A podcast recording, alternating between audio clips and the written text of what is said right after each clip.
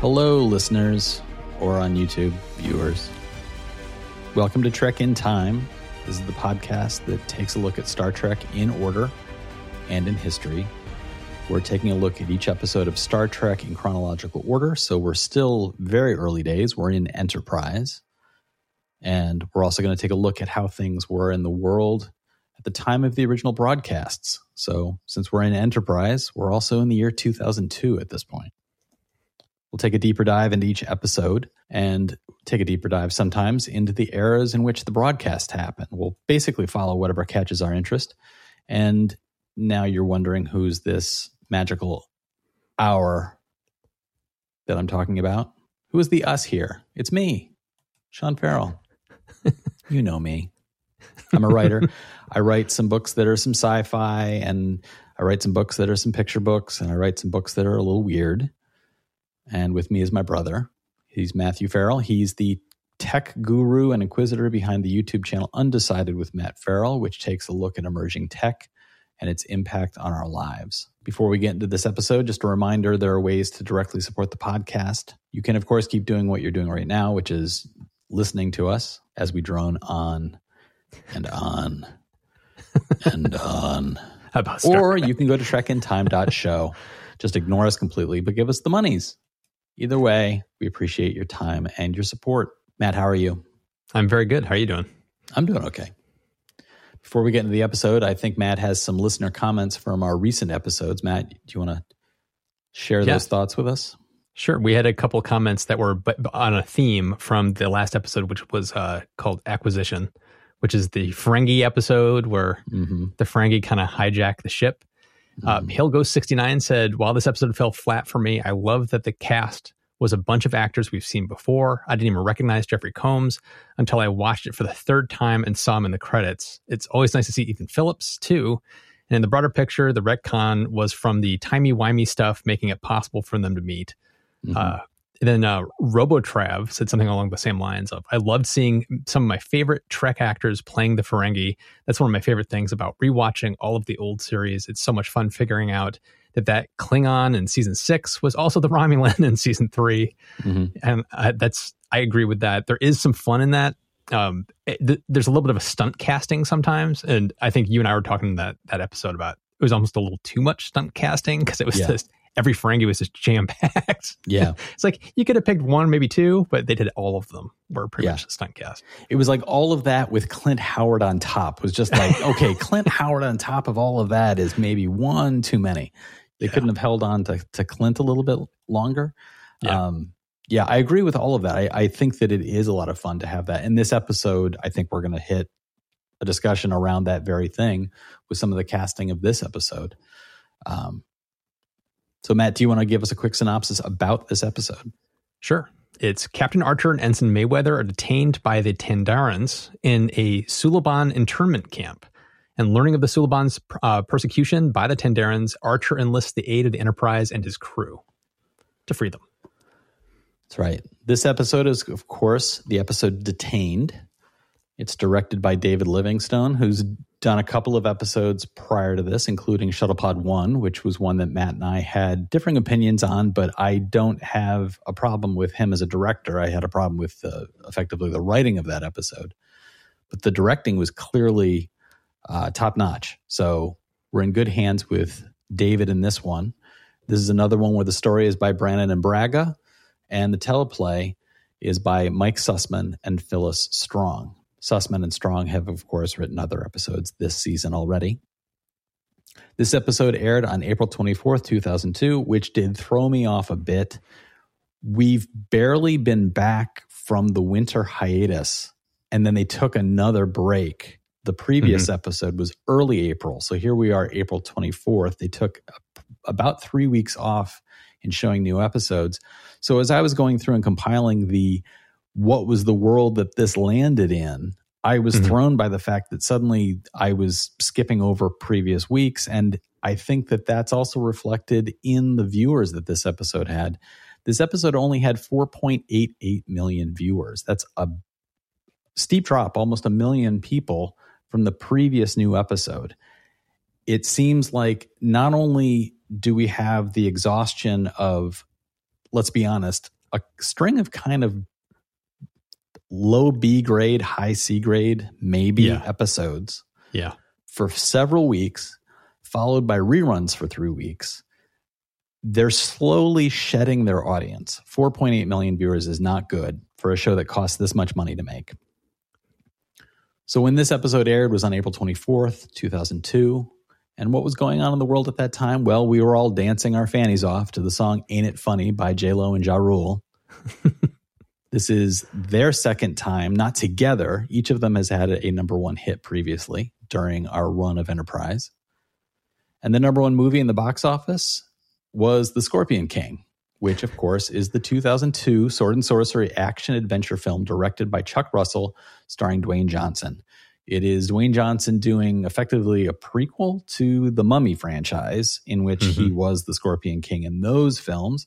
But this is his first turn at being the lead in the movie. And as, of course, we all know, it didn't work out too well for Dwayne Johnson. No, he went nowhere. No. no. No. I wonder whatever happened to him. Yeah. Never heard from him again. He fell like a rock, one might say. Mm. The movie made $36 million, which put it as a record breaker ahead of The Matrix for box office draw in April, which I thought was an interesting. The Sc- Scorpion King is currently available on HBO, but it is a movie that one I have never seen, Yeah. and two, whenever I see it in rotation on things like HBO, I'm always like, oh yeah, that's a thing that exists. So, and the number one show this week was once again ER.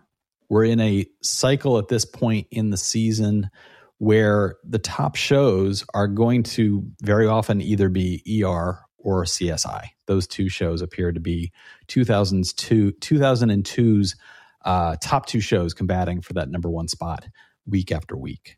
And this week it was ER with 23 million viewers. In the New York Times on the day that this aired, two major headlines. One of them, the Pakistanis say the U.S. is allowed in the border areas. This, of course, is the ongoing search for members of Al Qaeda and the Taliban and the U.S. desiring to go into Pakistan, which borders Afghanistan, to find those fighters that fled across the border. And also, the major headline scandals in the church, the overview of the Pope offering apology to victims of sex abuse by priests. And this, of course, is a major story that has gone on for literally decades now hmm as the repercussions of that kind of sex abuse continue to be not only investigated, but in some cases not defended, but the church has not fully embraced ownership of responsibility for what it did in allowing some of those priests to continue to work with children. So, on to our current episode, Detained. This episode, we are speculating, takes place sometime in January of 2152. This, of course, as I mentioned previously, is based completely on speculation. This is, we have an episode with a date, and then we have a bunch of episodes without dates, and then the future episode with the date is February 2152. So, based on just how many episodes we had, I said, you know what? I'm going to say that's taking place in January. so, Happy New Year to the crew of the Enterprise as the episode opens with Archer and Mayweather caught in a Tandaran prison. And Matt, you and I have talked previously. Basically, every time Mayweather ends up in an episode, we talk about how much we like him and how Yes. underutilized he is as a as an overall character. Uh, there are times where Enterprise feels like it maybe has one major crew member too many.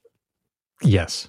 It is Yeah. always leaving somebody out in a way that feels unfortunate. There is Sato, who it would be nice to know more about her. She's relegated to a couple of episodes. There's Mayweather. He's relegated to a couple of episodes. Trip usually gets airtime, understandably. He's supposed to be an old friend of Archer's. Yep. And he's supposed to be that person that Archer can turn to as a sounding board for some of his biggest quandaries.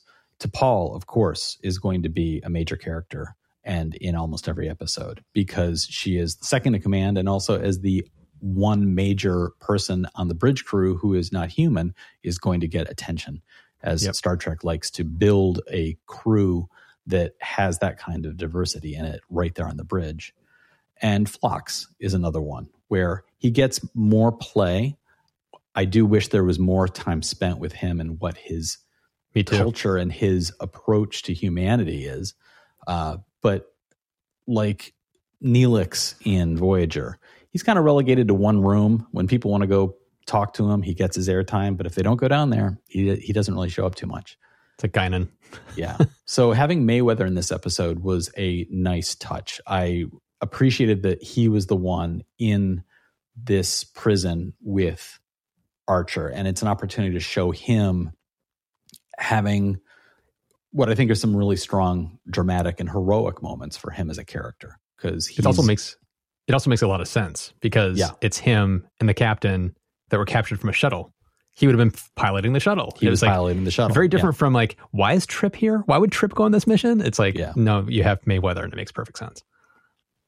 So the two of them wake up in a prison. I really like how this one hits the ground running. We don't see the op- the opening sequence is not them flying in the shuttle and getting attacked. It is not them being captured. It is just uh, has a sort of Twilight Zone element to it. They wake up, they're in a prison. The door is not locked. They're able to see Suliban in the hallway. And their response immediately is like, we're in a bad situation, but we really don't understand it. And I think that that element really does a good job for the episode of starting off with making the viewer uncertain about exactly what is going on. Why are they captured, but the door isn't locked? What is going on here? hmm They are soon approached by clearly an officer in charge who turns out to be Major Klev, who takes them to meet Colonel Grat. And this is where we're going to have our first moment of talking about ca- stunt casting in this Yes. episode.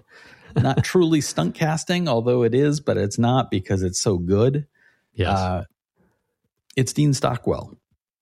And this is one of my like I'm going to hit my deeper dive on this episode right now. Just like them hitting hitting the ground running, I'm going to hit my deeper dive right now. I'm going to talk about Dean Stockwell, who was a a tremendous actor. He was in a lot of things. I just happened to recently. I'm doing a. Uh, I can't call it a rewatch.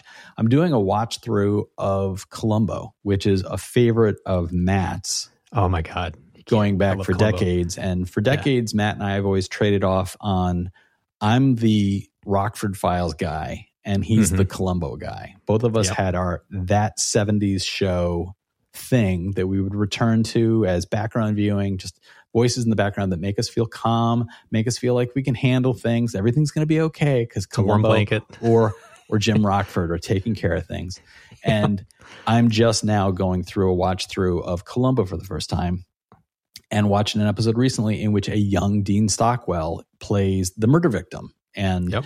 when he showed up, I was immediately just like, it's Dean Stockwell. And my girlfriend was like, who's Dean Stockwell? I was like, what do you mean, who's Dean Stockwell? Dean Quantum Leap, Stockwell Dune.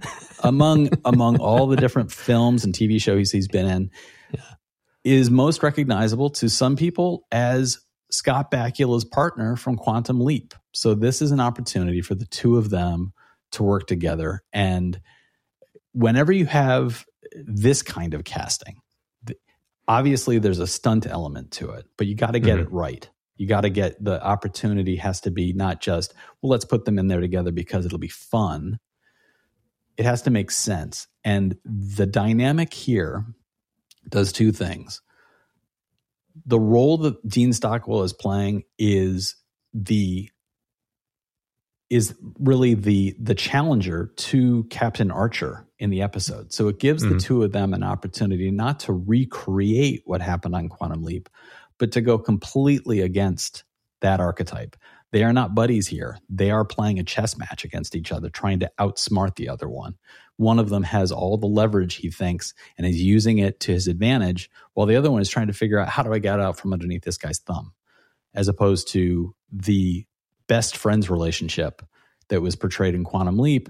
And if anybody remembers Quantum Leap, Quantum Leap ends on an incredible leaping off into a future for Scott Bakula's character who effectively changes the past, which guarantees he will be trapped in the leaping and the past that he changes is that of the character of Dean Stockwell. So he that show really ends on a note of the love and friendship between these two characters. This episode completely the opposite of that. This is yep. cold, dry, manipulative uh, prison superintendent against a prisoner who has zero control of the situation. And when this was first suggested, it was suggested by Scott Bakula, who very early on suggested that Stockwell should appear on the show, saying, Wouldn't it be great if we could do that? And they took their time to really find the right scenario. And Bakula said of doing this that they would love to do an episode together, but they would have to be clever about it or just ignore doing it entirely so that it wouldn't be a distraction but add to the show. And I think that that is really, they managed to do that. In the meantime, Stockwell apparently did not actively pursue getting a role in the series. He waited and just to see what would happen. But he did have one requirement that was that he didn't want a lot of prosthetic makeup. So I thought that I thought that was great, uh, yeah. which could explain why the aliens in this basically just have little pinched noses. That's yes. all that's all that's going on little, here. Little thing right up there. Little tiny things on their noses. Um, so they're taken to meet the colonel. And one of the things I really like about this episode is the drip, drip, drip of the the turning of the screws. They get tightened very slowly. And the first meeting is clearly not terrific as far as the first contact situation goes. No, it, it doesn't seem too bad though. It doesn't seem oh, too bad. They're going to get out exactly. of this. No big it's deal. Like, sure, you're in prison, but we're going to take you to see a judge. That's going to be in three days. I will do my part in explaining to the judge how you ended up here. So I'm not too worried for you. And I think you're going to be okay. You just got to wait these three days and then we'll get you to that judge. How does that sound to you? No, I'm sorry. You can't talk to your crew. And leaves with Archer and Mayweather nonplussed, but they're okay. Because mm-hmm. at this point, they, of course, are assuming they're in a prison. They don't see this as anything other than a prison, probably full of bad people, right? Yes, because the Suliban, the Suliban are walking around everywhere. Right. And yeah, so the Suliban are walking around everywhere, and that is clearly tainting their approach to where they think they are. And they're given the advice of stay to yourselves. Don't don't socialize too much with any of the people around you. So they're trying to do that a little bit, but they end up crossing paths occasionally. Meanwhile, the Enterprise is contacted by Grat, who says the same thing to them. Like, we've got your people, they are safe. We're going to take them in front of a magistrate. It's going to be best if you just stay and wait and don't try and do too much to uh, get them back right now because trust me, it's going to look better for them if you guys are patient and let the legal system. It's there's constant refrains of let the legal system take its course. Yep. And the one person on the Enterprise who's like, okay, we'll stand by is T'Pol. Trip is very quick to say, like, let's get in there, let's rescue these guys. And T'Pol makes the argument of there is a system in place, and you, and I think that this is a very interesting tension in the show, and I want to hear what you have to say about that. The tension being, T'Pol says, you're going to have to get used to, if you're going to be going out into space, you're going to have to get used to actually honoring other people's cultures as you cross paths with them. Yep. And there was a real strong tension there because what we will find out is that this is not so much a prison as much as an internment camp.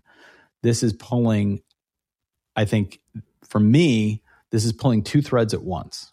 One thread is harkening back to World War II, the Japanese internment camps, where Japanese Americans were rounded up and put into camps, quote, for their own protection and to ensure national security. But these yep. were people who had done nothing wrong. They were not in trouble in any way, shape, or form with the legal system prior to this. Their goods and services, their homes were taken from them and they were put into these camps and it affected them for the rest of their lives. Two stories related to this that I wanted to remind our viewers of. One is that the gentleman who played Sulu in George Takei. George Takei in the original series, he spent several years of his childhood in one of these camps. He lived this. And another story I wanted to share was that of somebody I came across just recently. There was a white American farmer who ended up helping four of his neighbors who were Japanese Americans. It was in California. He took care of their farms for them while they were in the camps. And when they oh, came wow. out, their camps were still their their farms were still working, and he was paying not only for maintaining their farms, he was paying the mortgages for them from the proceeds of what he was growing. And he died at the age of 103. He ended up being honored uh, recently, and I will include information on that in the show notes if anybody's interested in looking into that. Yeah, I had no idea. The, yeah, the, this the whole theme of this episode, which um, the the writer, I, I found a quote from the writer of this episode uh, was his name Sussman. Yeah, he hates message episodes yeah. of Star Trek. He always hates them, and hated this. And he he was not happy with how this episode turned out because it was very preachy my response to him was, well, then you're not doing it right. You can have message episodes that are really good. And there's plenty yeah. of examples from the original series and other episodes, of other series that do it extremely well. And if the fact that you're going into this tainted and thinking these kind of things are crap, you're going to probably write crap. And I don't think he did a, a bad job, but it was a little on the nose at times. And I thought he could have been a little more subtle. The one thing about this is this is the, I think this is the first episode that you and I are talking about that ties back to one of the things, the reasons why we talk about this time in history, what was going on in the world. I was going to say that this is the, the second first, thread that I yeah. think is being pulled. Yes. This is Go the on. first time that we're talking about an episode where you can actually see the ramifications of what happened in September 11th.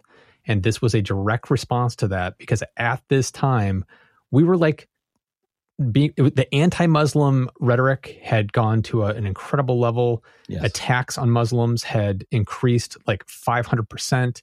Uh, it w- people were being rounded up uh, around the world and being detained without due process.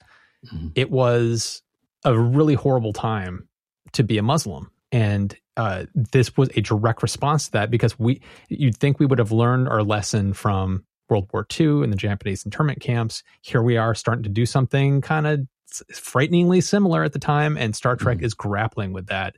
Yes. And that's what this episode was all about. So for me, it's like I I remember watching this at the time, and mm-hmm. it was like a punch straight to your face. It was so obvious what they were talking about. Right. And rewatching it again, I just watched it yesterday. It was it just like came flooding back of like, oh yeah, I remembered yeah. at the time this was like really prevalent. Um, so I, I didn't think it was too ham-fisted in the way it presented it. I thought I thought it, they actually did a pretty good job with yeah. the message, especially because it was tying it back to World War II. It wasn't directly talking about 9-11 at all or anything like that. Yeah. So I thought I thought it did a pretty good job, and I thought the setup of the episode, like you just ta- ran through, I thought was excellent. Mm-hmm. With the uh, the the Dean Stockwell's character, um, the one thing I thought was kind of like the ham-fisted moments in the show were what, what we talked about, where they are going back into the general population of the Suliban. And what does Archer do? He goes up to a father with his son, whose son's who's like getting bathed or something, and he goes up to him. Yeah. He's like, "A little young, isn't he, to be in the cabal?" And it was like, yeah. "What are you? What are you doing?" He would have been a little more subtle. He should have gone up and like started asking probing questions because he thinks that that it's like absurd that this kid is part of the cabal, and he could have been a little more subtle in how he went about it. But instead, he comes up like a belligerent jerk and I, that just seemed so on the nose, a little too just like, oh, come on. You could have been more subtle about it. I think th- I agree with you. I think that um, it, it's literally on a sentence level that I have problems with particular yeah. moments. Yes. It's not about thematic or how the episode is structured. I think this is, as far as I'm concerned, this is one of the stronger episodes that we've agreed done in the season. I think agreed. that it is interesting that in the notes I was able to find about this episode, the reception at the time was lukewarm, but that as time has moved forward, this episode has come back again and again and included in lists of must view watching for Star Trek. Mm-hmm. I think that this is really the moment for me where it looks like Archer is stepping into that role of on par with a with a Kirk or a Picard, stepping into a scenario which is ethically and morally so complicated that that moment of divorcing the well, I have this desire to let cultures alone and respect them. Yet there's a thing that's happening here which is egregious, all wrapped in a message for the viewer that is handled in a way that I think is done with a lot of subtlety and nuance. I agree. It is obvious that what they're talking about is Japanese internment camps, potential Muslim sequestering, the attacks on Muslim post 9 11 but this is the this is where Star Trek has its truest voice, I think, is mm-hmm. when it is talking about the world we live in, as opposed to trying to divorce itself entirely from commentary of that kind. It is it is that is the best place for this kind of sci-fi writing is to be talking about the people who are living and watching it as opposed to making itself entirely about some sort of fictional world that is self-reflective. And so for me, this episode stands up as like truly Star Trek. This is very Trek. I agree. And the other thing to mention is like we've been talking about two two tentpole things that happen in history that influence this episode. But this is something that's happened in human history over and over and over again. So this sure. is a this is a very strong theme to grab grab onto for an episode. So that's part of why I don't agree with Sussman's take of message episodes are just crap. It's like, no, yeah. you can do it well. And you kind of did this one pretty well. Ham fisted in a couple parts, but on a whole, I thought it was a very good episode. Yeah. I also really like how this is an opportunity for them to be looking at the Suliban as something other than a problem. Yes. And investigating the Suliban as a people, as sort of, you're getting hints of what the cabal might be responding to. You get a bigger picture of what the Suliban as a people are about. And this is the first time in many episodes of Enterprise where they didn't reuse a favorite alien in this role mm-hmm. of mm-hmm. Like this this isn't a group of Klingons, this isn't a group of Ferengi.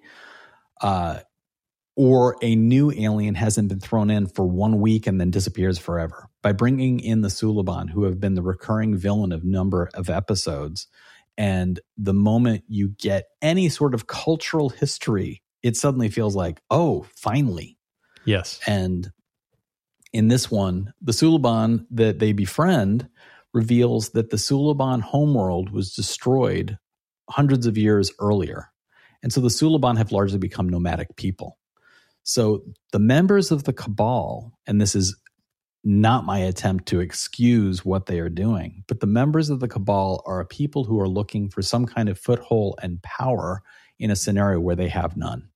Yes. Meanwhile, these other Suliban who have effectively been refugees across this quadrant of the galaxy have found homes on various planets where they have settled in. And this particular Suliban says, I had not only did I live on that planet, I was born on that planet. He had a job as a chief engineer in a research facility on that planet. When things started to go bad because of the cabal, he and his family were rounded up as a result of that, not because of anything that they had done, but because of what they were by birth. And seeing that depicted for the Suliban was very very interesting it brings mm-hmm. them mm-hmm. really into the it feels like this is the first time that the Suliban became a trek race y- yes it was as opposed to I've being been, a bunch of people in costumes playing bad guys as as viewers it's like we've been thirsty for more information about the Suliban and this is the first time we got some depth to their society and why they may be the way they are yes. it's like eh, they should have done this weeks earlier. Yes. And then this is also one of the first times where there's a meeting between uh, after Archer has befriended the Suliban named Danik, and Danik is the one filling him in on like, we're a people who care for our families. We are hardworking. We try to integrate ourselves into various planets where we've ended up. And then through no acts of our own, we've ended up in these detention camps. And it's after all of that that Archer now has a different perspective. And then he's pulled back into Colonel Grat's office, and Grat begins to question him along the lines of, and this is the first time this is happening in the season. Here we are, episode, what are we on? 21? Finally, somebody is looking back at the overall season and saying, yes. in Grat's conversation. Why did you deal with the Suliban when the Broken Bow storyline, the pilot, took place?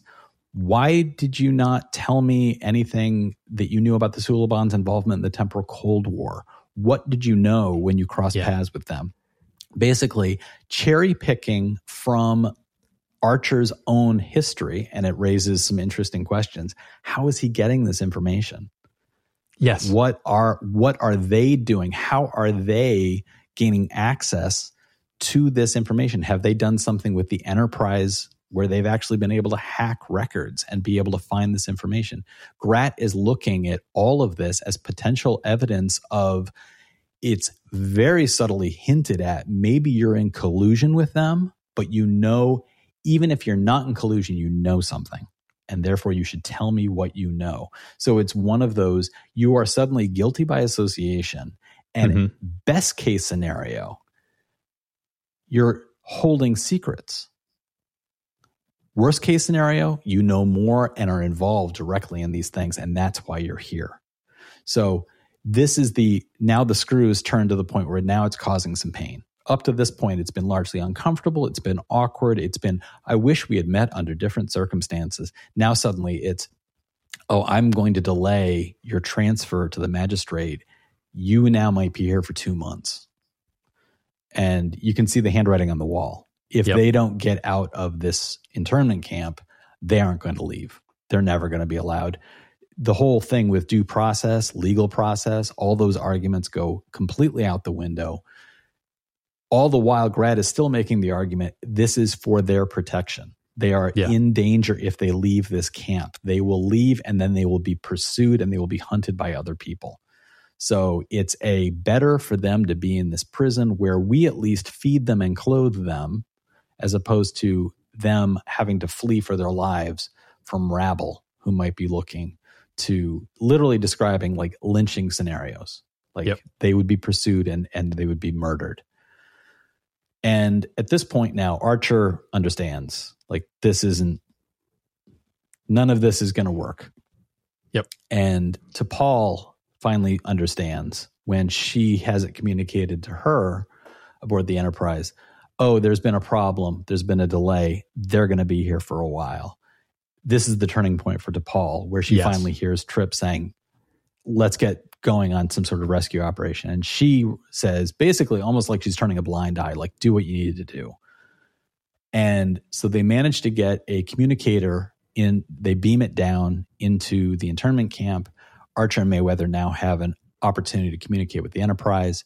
And from this point on, the the episode is largely um, it's like the movie The Great Escape. It's yes. rounding up support. There is some tension between one of the Suliban who is not interested in being involved. He sees the potential that these Earth men are actually trying to cause problems for the Suliban, and he's operating complete. And I loved the fact that it didn't turn out to be that he was himself a member of the Cabal, but it's just a terrified Suliban. He has well, he, seen it's, people it's get hurt too often yeah. it's a guilt by association. He looks at the humans as you you're probably in cahoots with the uh, the people running the prison. It's like and you're trying to get us in trouble. So it's like it's it's a suspicion all around, which mm-hmm. is an interesting dynamic to to lean into. So because of the knowledge of Danik and the other Suliban who understand better how the camp is laid out, and there is a there is a hangar where it turns out that Suliban vessels are being held. And that's also, it turns out, where the shuttlecraft is being held. And so they put together a plan of getting there, and they've orchestrated this with members of the Enterprise crew, which includes Trip. And this is, again, one of those interesting situations. Like, why is Trip flying this mission? No. Like Trip is flying this shuttlecraft to effectively strafe and bomb parts of the camp to destroy weaponry so that the Suliban and everybody else can escape. We're Why doing an chief engineer doing that? We're doing an airstrike. Get the chief engineer. it's like it's not what happens. No. uh, and in a nice twist, they end up beaming Reed down into the camp. And Looking two things about this that I really liked. He's been uh, the doctor has changed his skin so that he looks Suliban. So you end up with the opportunity for several nice jokes, including Reed saying, Can we get me to sick bay immediately because this is really starting to itch? Yeah. And you also get the opportunity to hear Phlox as he's working on him without knowing what he's working on say, I'm not quite happy with the nose. Yeah. I like those two moments. There's you also there's get all the nice moment of interaction with Mayweather and Archer. You want to go Yeah. into that? I love the way that Mayweather didn't recognize him at first, was ready to like beat him up, and it took him a while to recognize Reed. Is that you? And then when he runs into the captain for the first time, the captain throws him against a wall and just immediately goes, Reed? like Yeah. almost immediately. It's like I like the fact that you, they they did did it two different ways for those two different characters. Yeah. They did it two different ways. There's two different characters. And Reed's response to both of them is he's happy that he gets to tease Mayweather Yes, by saying something to him, calling him by name, and clearly with his British accent coming through, like, haha, I got you. And then when he meets Archer, he He's disappointed. disappointed that the captain so quickly has identified him. He's just like, damn it, like, I can't get one over on you. Very nice moments.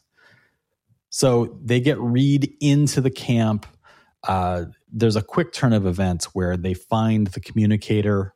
Uh, the prisoners, the the prison guards have beaten the crap out of Mayweather, and they are turning the screws on Archer and Mayweather, basically saying like, "You're this is gonna get this is gonna get nasty now because you guys are clearly operating against uh, what we're trying to do here."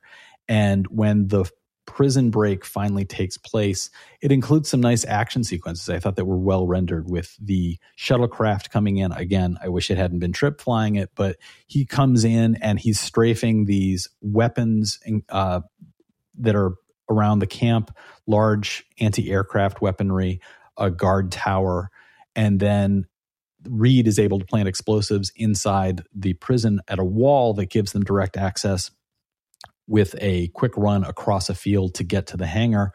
And for me, the episode ended in the episode ending I thought was great. I thought, you know, the Mhm. escape was it had elements of excitement. You had even the reluctant prisoner turning and saying like, "Oh my god, I have to help my friend because his child is here saying he's in danger." And so he runs down a hallway and he ends up getting involved so that even, you know, the reluctant gets to have a moment of being a hero and rightfully those in turn are getting out they are escaping and they get into their ships and they all start to fly away and for me i was a little disappointed that the ending was they all fly away and then they just fly away it's just Yes. it, li- Yes. it felt like a a real sharp record scratch in that moment and i would have appreciated if it had been a little bit more like why archer wouldn't say send out a message to all those ships have them group up around us and we will escort them out of this space. We will escort them to wherever their destination is. I would Yeah, have that would have been appreciated nice. them like putting their arm around them because the Enterprise at that point had demonstrated the ships that go out to attack the Enterprise when the escape attempt starts are effectively like small scout vessels and the Enterprise hits them with a couple of torpedoes and effectively swats them away. Yes. So the Enterprise staying in proximity with these escaping vessels would have made a lot of sense to me, especially since one of the Suliban, again, the one that they've been working with, Danik, the one who's uh, most closely friendly with Archer, he names a specific system that they could try to make it to. So Well- this is not just flying off into space, but they had a destination in mind of where we could go, where we could possibly be safe. It would have been nice if Archer had in that moment said, like, coordinate with us. We'll escort you out of here. If anybody tries to do anything, we'll be able to take care of it for you. Well, the one thing I did like was that they didn't show which Suliban got out. Because Yeah. we don't know if his friend got out. We don't know if that guy that ran back to help got out. Yeah. The two of them could have died. Like we don't know who survived and who didn't. And then the giant like end gigantic question mark that's left is like when Mayweather says, "Do you think they'll make it?" And his response of out of the system, yes, but beyond that, I don't know. Yeah. And it's like just left it with this gigantic like cloud hanging over the entire episode of we did a good thing by freeing these people, but in freeing these people, they may all die because they may not have a shot here. And so it leaves that kind of ethical question mark over the entire episode, which I liked. But as you pointed out, it could have, they it still needed some kind of resolution to the fact of like the captain saying, like what you're saying is broadcast a message, say that we'll take them to the Enterprise, we'll escort them out of the space, and then they can go where they want to go. It's yeah. like that would have that would have just been a nice like little uh, cherry on top without yeah. destroying the message. yeah, I think ending. you could have had both the ending that you've you've you know referred to, like yeah. having Mayweather still say that line of like, "Do you think they'll make yep. it?" And like, I don't know what the future holds for them because clearly they are being hunted and blamed for the actions of a small group, yep. and you but you could also could have still had that moment of like, but let us help them get at least away from this planet, at least away from these immediate pursuers that are going to be hot on their tail. Yeah. But overall, I rank this episode as head and shoulders above some of the recent ones we've dealt with. The episodes with Hand, the Ferengi and like this yes. this this for me is like I'd put this in the top 3 or 4 of the season. Yeah, me too. It's like the, the last few that we've reviewed were not good episodes. Yeah really at all. And this is the first good one we've had in a while. And I would still I would rank it in probably the top three or four as well for the entire series so far. So our listeners should let us know what they think. Did you appreciate this episode for the the cultural moment that it was reflecting, both the World War II elements, but also the post 9 11 moments? Let us know what you think. You can leave a comment in the comment section below this video, or you can reach out through the contact information in the podcast description. Next time, Matt, we're going to be talking about Vox Sola. So, what do you think is happening in that? I think it sounds like a bubbly beverage, to be honest. Mm. Would you like a Vox Sola? yes. mm, oh, no, for me. I can't handle the bubbles. Yeah. Before we sign off, is there anything you'd like to remind our listeners about? What do you have going on on your other channels? Uh, check out just my main channel, Undecided with Matt Ferrell, where I'm talking about the latest sustainability technologies. Um, I just interviewed a nuclear physicist about nuclear fusion and a recent breakthrough that really makes me feel like we are finally going to see fusion reactors in our lifetimes. Um, it's cool stuff. So check it out. That sounds completely made up. I know. it sounds like Star Trek. sure. You've just talked to a nuclear scientist about fusion. Right. Okay. that sounds cool. As for me, you can check out my website, seanferrell.com, and you can also just look for my books. If you don't want to bother going to a website, you can just go directly to Amazon or Barnes & Noble or drop by your bookstore and look for my books there. A reminder, you can visit trekintime.show and you can directly support the podcast there. If anybody has any comments or corrections, please do reach out. You can find the contact information in the podcast notes or just go to the comment section directly below the video if you need to point out to us that that actually wasn't the actor we thought it was, that that was that was Norman Rockwell. That wasn't Dean Stockwell. Dean Stockwell. you guys don't know what you're talking about. That was the painter. Let us know. And please also remember to subscribe, to like the episode, and share it widely with friends and strangers, because after all, isn't that what Star Trek's about? Making friends? Exploring. And do come back next time. Thank you so much for listening, everybody. Talk to you later.